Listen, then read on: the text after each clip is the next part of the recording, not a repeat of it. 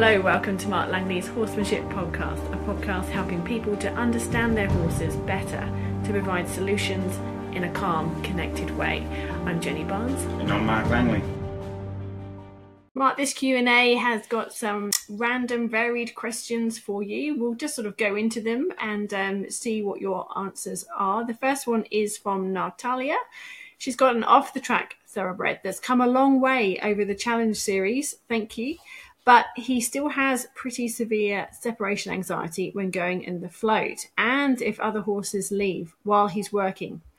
Is this something that will get better with over time, or will he always be nervous alone? It's harder for some horses than, than others because those horses are not a horse, they're, they're, they're a story, they're a history. Um, so, you know, horses have a history of, could have a history of, of you know, bad weaning, anxiety when he was a foal, all this sort of stuff that leads up to a horse. But yeah, uh, it may get better. I always say there's hope because every horse I meet, there's always something or a lot of things that that can be improved in its education that will help it. Um, but one thing, I, the, the most important thing I'll say is anxiety leads to separation anxiety. So uh, to put it in a human context, which I suppose not supposed to, but I, I do because it's I see it with horses all the time. Is if you're having a bad day at work with colleagues that you don't really get along with and you just really got too many conflicts that are on your plate and all this sort of stuff, you will be sitting there going, I want to leave this place. I don't want to be here. And you'll be thinking about your last place of safety or your comfortable place. So people get separation anxiety when they're anxious. Some people just want to go to their couch. Some people just want to go somewhere else anyway. So basically, it will go to be with their friends um, or their partners. So horses that carry anxiety have worse separation anxiety. So the clearer, the better you can present education to your horse, the softer they are, the more they trust the reins, you, the pressure, anything that you provide that helps them in their learning environment, the less anxiety they carry when they're with you. And then they've got more room to process all the external anxieties that are happening. So that's super important. So there's probably so many things that an off the track horse doesn't understand pressure wise that creates extra anxiety, which will create extra separation anxiety. If I was going to put you in a coffin like a horse float and you were frightened in there, you were going to scream for your friends. Okay. That's just a, a thing. So he suffers a lot of separation anxiety when he's presented with all these extra anxious things, and you're not going to be there in the float with him because you're going to be driving the car so you have to get him one to understand all the pressures that you provide, or you have to look at all the things that you can ask him and guide him with that help him feel better. Two, you have to do a lot of work with him understanding that float is better, so it needs a lot of float training. And three, then you've got to start to work him slowly, wean him out of his comfort zone. So, you know, you work him around where he's comfortable in the sense, not working so it's he's uncomfortable there, but you get him to start to not need his mates as much or his safe places. So basically, you can work, you can you can educate him in his safe place till he's happy with you and the feel that you provide. Then you slowly take him away from his safe place, then bring him back until basically he's not got the anxiety with you and the things that you're providing that he doesn't need a safe place as much because he's safe with you. I don't know the answer to your question in the sense that will it ever get out of him. Um, but if you, I've seen a lot of horses. People have made some really amazing progress that have suffered from separation anxiety and got a lot better. So I always say, you know, be hopeful first and, and or be, be um, faith, be, have faith that you can help him. But just be careful that you don't want too much from him. You know, some people might want a, an eventing horse, and I'm like, well, that horse's whole past life and where they are now, even if you're a guru with everything you're doing, it's going to be a hard task to make them an eventing horse because it's still too much conflict that they can cope with, and you're going to have to be you know, the, the best Yoda in the universe to, to, to get that horse through that situation. So some horses are going to be more suited to that. I'm not saying that it's not going to happen. I'm just saying if if the horse is really, really anyway, I won't go into it. it's a whole subject, but yeah, you just got to be be careful what you what you want out of that horse. But I believe a horse can start to travel in the float and start to ride away from its friends and other environments fairly well if you if you do things right. Super. Next question is from Ashley. We'll stay with the float topic or trailer if you're from another country. Um, she has a 13 year old thoroughbred mare she got her last year. So um, for 12 years, she knows that she's always been turned and walked out of an angle load. Um, she knew her previous home. So she's done a lot of work with her, uh, backing up and on the ground. She's really good at it, but she gets anxious with the float, only with unloading. Loading is absolutely fine.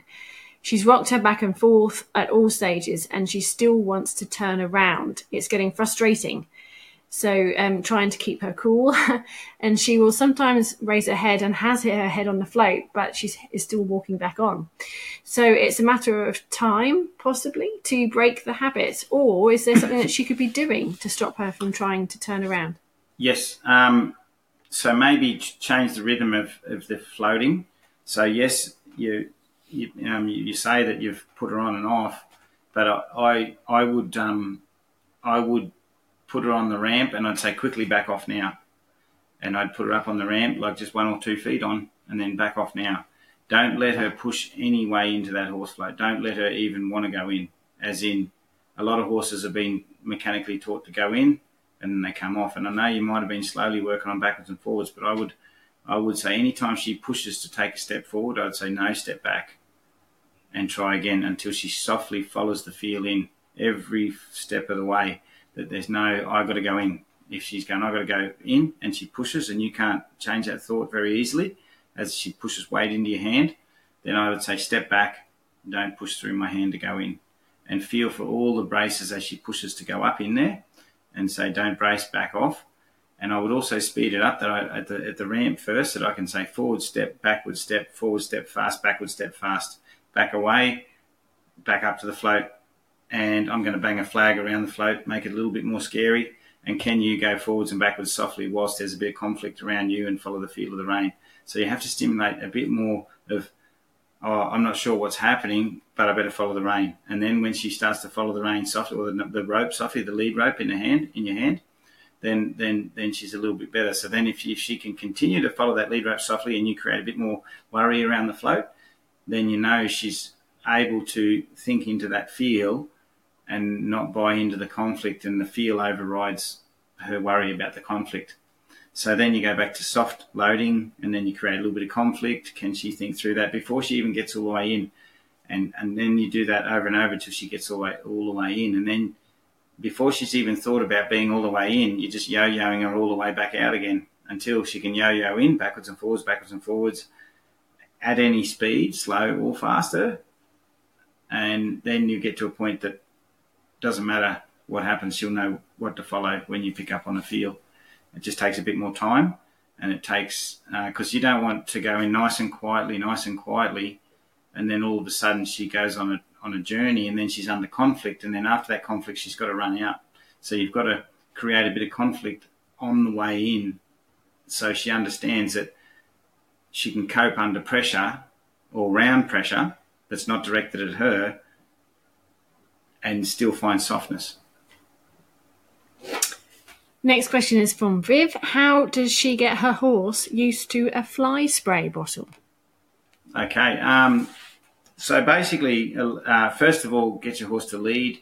Trust the lead rope really well. Follow feel, follow the feel of the lead rope so you can control the horse. Doesn't feel trapped in a lead. All those sorts of things. Uh, secondly, get a spray bottle full of water so you don't want to waste too much spray obviously they've got to get used to the smell, but you, there's the two other things that they've got to get used to first: the, the, noise of it and the feel of it. So those two things you can fix with a with a with just a spray bottle full of water. Um, so basically, when she can go forwards and backwards on on the on to the feel on both hands, nice and softly, then you can uh, as as the noise of it, you can you can make this noise yourself, go like that, and just get her to go lead forward, following the feel as you walk backwards, going. And if that makes a bit of nervousness in her, that make her fairly loud. So she's like, "Oh, what's that? What's that?" And then get her to soften while you're making that noise, and that means you won't have to wear your wrist or your fingers out doing that for a bit. And then once she can come forward to that noise, that noise can override the noise of the fly spray bottle as well. So what you can do um, once she can, you know, she can or he or she can follow that uh, while you're going like that and it means nothing, then the horse is following the field. The noise doesn't mean anything. Good. Okay, then the next thing you start to squirt the bottle. Every time you squirt it, you're making that noise because the horse is already used to that noise. So as you squirt, instead of hearing the squirting noise, it's going, it's hearing out of, out of your mouth. And then basically just keep the horse walking towards the field and just do a little squirt on its foot as its foot's coming forward and back it off a little bit, come forward, squirt its foot, and just walk backwards so the horse is coming forward to the feel, and it just touches a bit of that water. The water just touches it on the foot. Obviously, the noise it's not noticing because you're making that noise every time you squirt. And then eventually, you just kind of let that horse follow the feel a little bit until you can squirt a bit more up its leg. And then, if you can get go backwards and forwards and start to keep that squirt on on its knee and up its leg a bit, then then it'll start to get used to the feel of the water on its on its own or the, the moisture hitting its leg. Um, the third thing smell, but usually that noise and that feeling of water is going to be the first two things. And then basically just keep the horse following it and getting closer into it. So you can keep the spray, don't just go spraying at it everywhere. Just kind of let the horse come into the spray and make it feel like it's leading incrementally into the change of where the spray is hitting it. So as it goes up its chest until he can get its neck and then, then basically down its sides.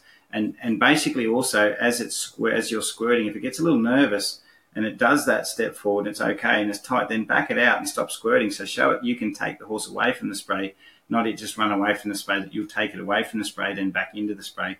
And you've seen me with sticks and that and, and flags, keep the flag fairly neutral as the horse comes in so it can touch the flag and then back away from it. And that's the same the same thing with the spray is you're getting the horse to come into the spray, then back away from the spray. So you can keep the spray still in one spot and just get the horse to back into that spot, uh, walk into that spot and then back out of that spot walk into that spot. And when it can walk in and out of that spot, then you can move that spot of the spray and do it again until eventually, doesn't matter, you can move the spray around or move the horse around.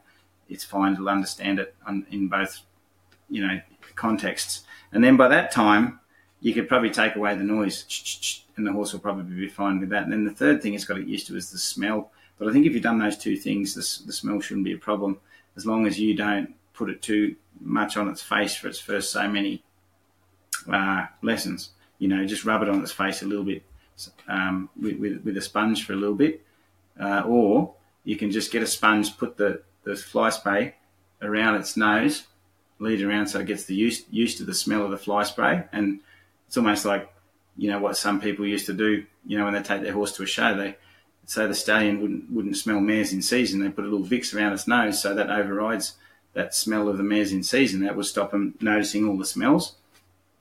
Uh, I'm not saying everyone go and do that, but I'm just saying that's what people do. But if you had a little bit of fly spray already just around the muzzle area, then that smells in the horse's nose already.